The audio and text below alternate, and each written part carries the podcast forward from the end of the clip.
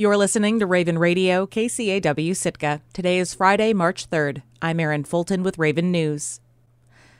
The Alaska House of Representatives passed a resolution to protect Southeast Alaska's troll fishery on Wednesday. Joint House Resolution 5 calls for state and federal agencies to defend Alaska's troll fisheries from a lawsuit that seeks to hold them accountable for the decline in killer whales in the Puget Sound area. The legislation passed on a 35 to 1 vote.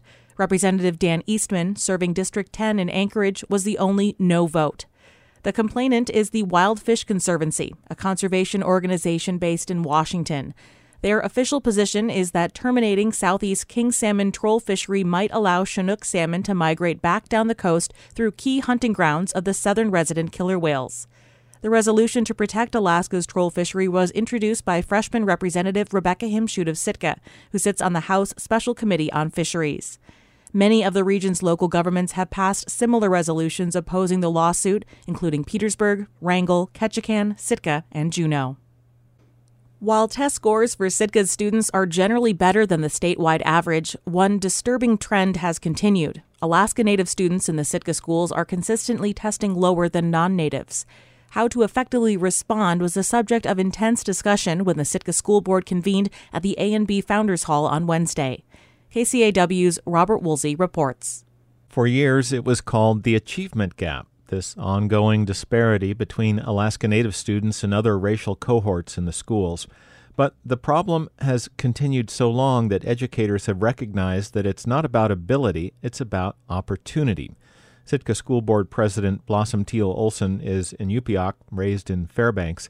She explained what a lack of opportunity meant during her student years. I was um, asked to go into gifted and, and talented classes, but they only were after school and you needed a ride home, and that was a big barrier for many of the students who should have been in gifted and talented um, classrooms. A lot of our parents were not able to come and pick us up, up after school. There were not buses to bring us home. There were not supports to allow us to give us that chance. The discussion of the opportunity gap came during the board's annual public hearing on Impact Aid, a federal program for schools serving children on Indian lands.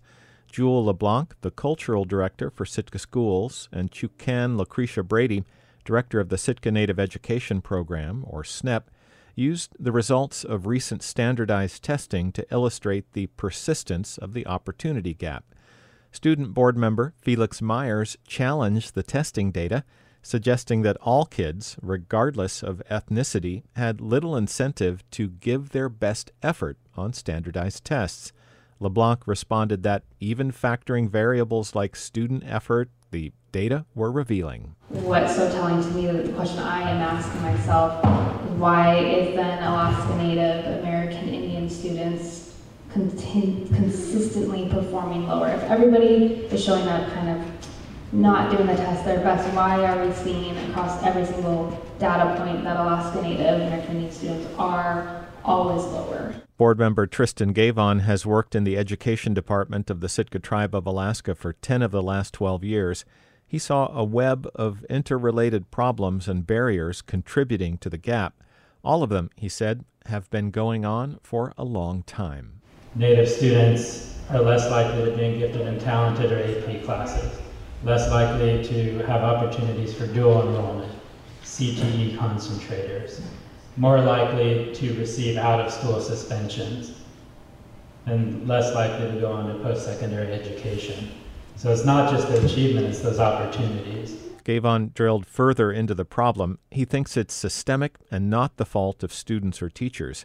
He wanted to see transformational change. These aren't student ability gaps. These are gaps in the district being able to serve those students in the best way possible. And so I want that to be very clear that, that this is on us as a district to improve, and on us as a community and a state.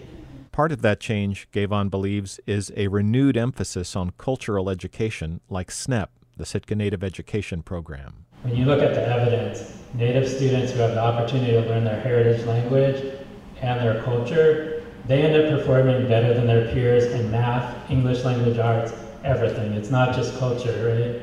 It's about the identity. It's about knowing yourself, about how you fit. It's about that confidence that translates into better test scores and better outcomes. You know, so again, we need to support the cultural program. We need to ensure it has all the resources that it needs to do its job effectively and close these gaps. Board member Melanie Board shared that view. She didn't think that the board should acknowledge the problem and then step away. She wanted the board to step in. This isn't for SNEP just to solve by themselves. There's something going on in our system that is not allowing our Native children to reach their potential. And it's a community issue, it's the school district issue. You know, systems, processes need to change. And this cannot be just on Lucretia and Jewel and their staff. And so I'm, I'm up for the task of trying to find out how can we give our Native students the love, support, the connection, meeting their basic needs so that they don't have those learning gaps that, you know, there's not that disproportionality. It's just unacceptable. The Sitka School Board's federal impact aid hearing concluded without any members of the public stepping forward to comment.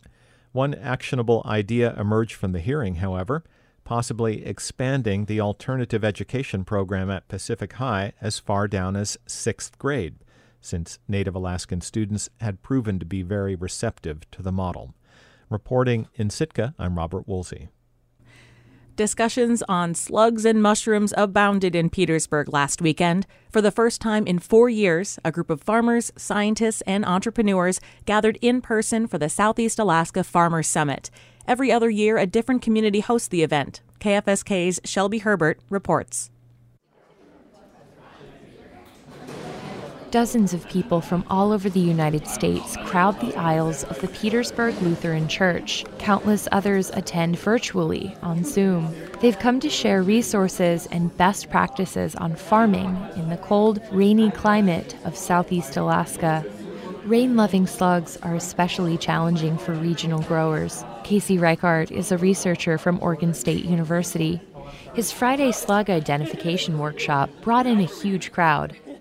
I recently found out that slug slime is a liquid crystal, and so is human mucus. And my next thought was, what then is a booger?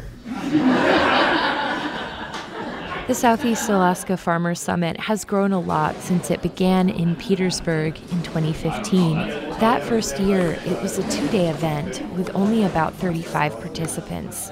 Now, there's about 100 people attending in person. Jonathan Rubo and Lucetto Hagen are two of them. It was their first time in Petersburg. Rubo says the gathering presented him with a lot of food for thought on composting. So, my big challenge is, is tapping into the waste stream as a resource to provide for farmers and growers. And so, you know, trying to divert that waste from the landfills, transfer stations, and make that available for locals. O'Hagan works as a commercial lender, but aspires to become a farmer herself. She says she learned about how challenging it is for Southeast Alaska farmers to secure the funds to build their business. And from the family farm perspective, is probably financing streams. So just letting people know that credit unions are available to help them with financing needs.